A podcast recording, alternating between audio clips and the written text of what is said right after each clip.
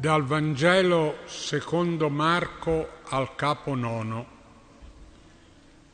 In quel tempo Giovanni disse a Gesù, Maestro, abbiamo visto uno che scacciava i demoni nel tuo nome e volevamo impedirglielo perché non ci seguiva.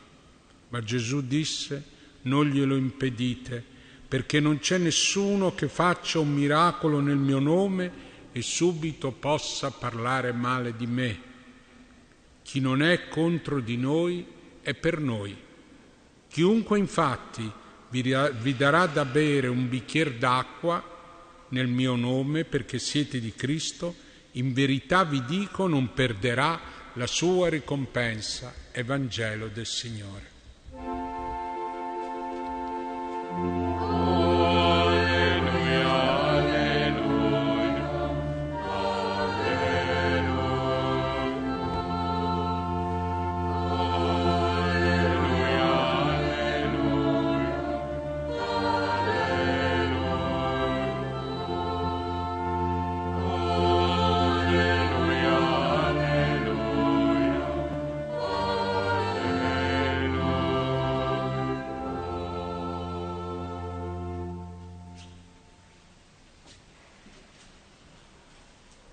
Perché proprio Giovanni riferisce a Gesù la vicenda di quelli che usavano il suo nome?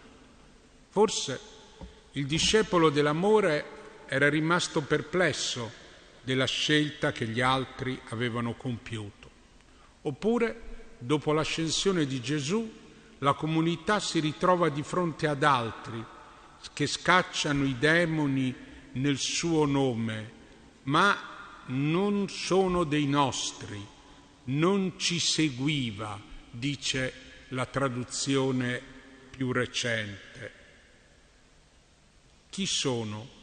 Cosa pretendono non avendo ricevuto una missione?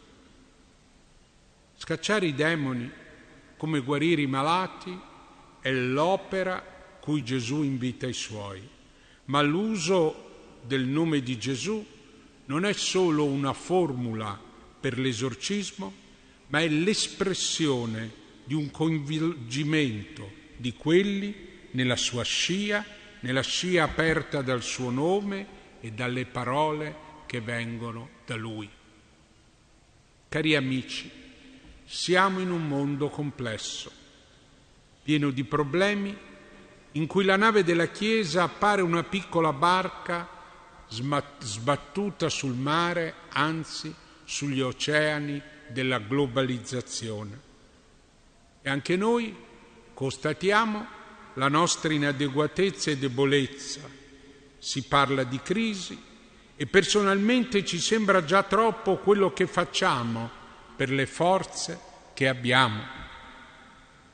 Ne viene un cristianesimo ansioso, spaventato, poco attraente, teso quasi a proteggersi.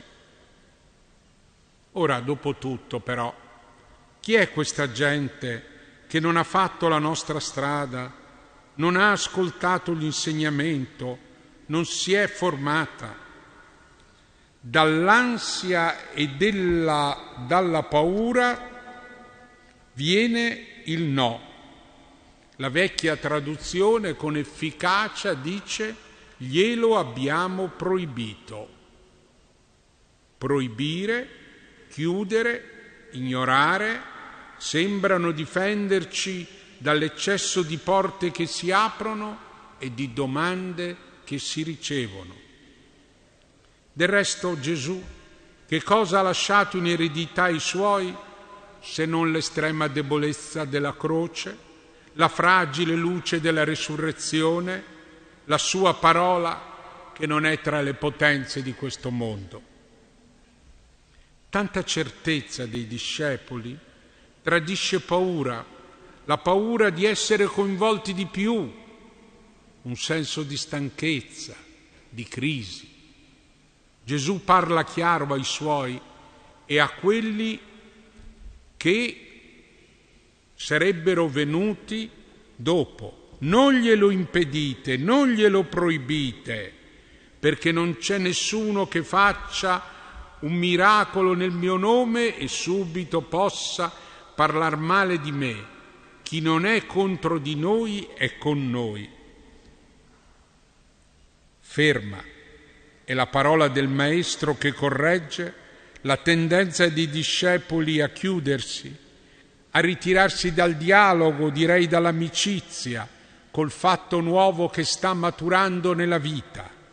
Gente sconosciuta che pure vuole guarire nel nome di Gesù, ma non è dei nostri. Gesù proibisce di proibire. Non crediamo, anche quando si parla di missione del Vangelo di servizio agli uomini, non crediamo di dovere fare tutto noi. Lo Spirito del Signore lavora nei nostri cuori e fa maturare semi di fede e di umanità. La storia è grande e nonostante tutte le sue contraddizioni è tutt'altro che maledetta. Questa è la grande sorpresa, sorpresa di questo tempo e di sempre. Questa è la grande sorpresa.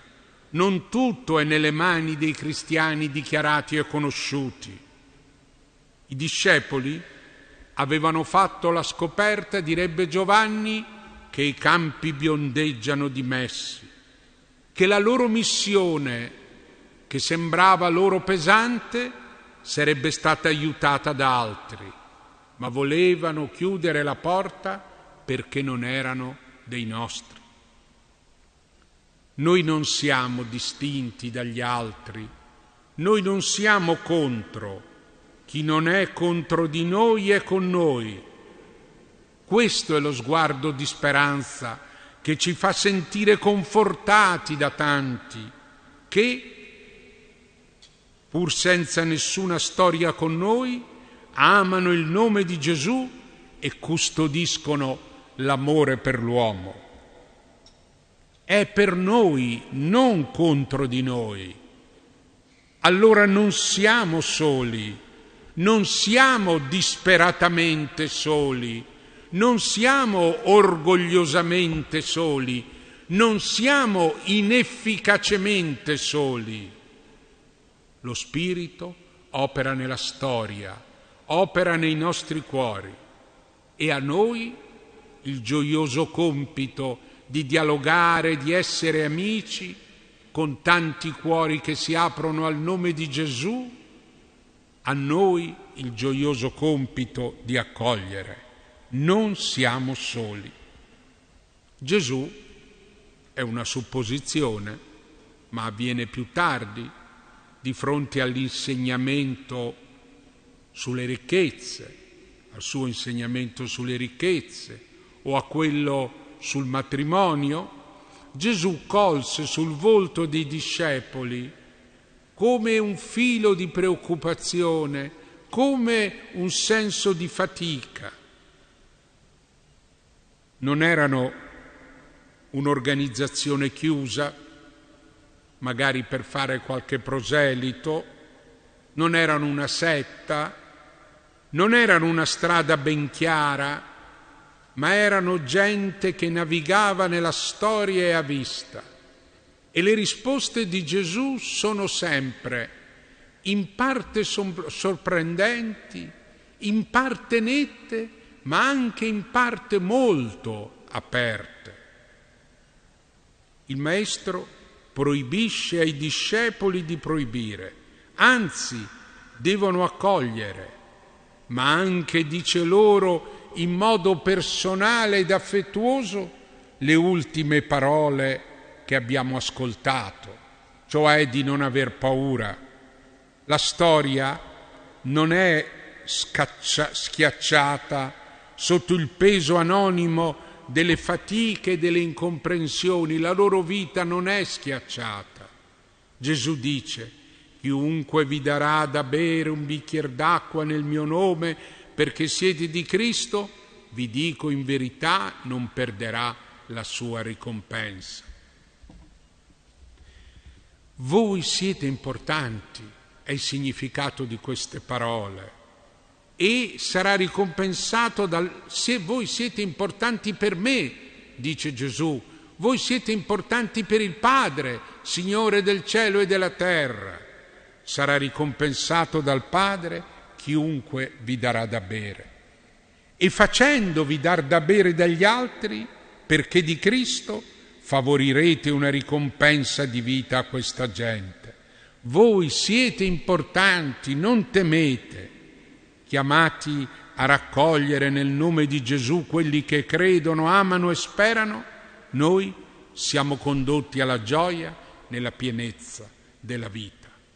Il Vangelo ci consola e soprattutto ci apre gli occhi sul mondo.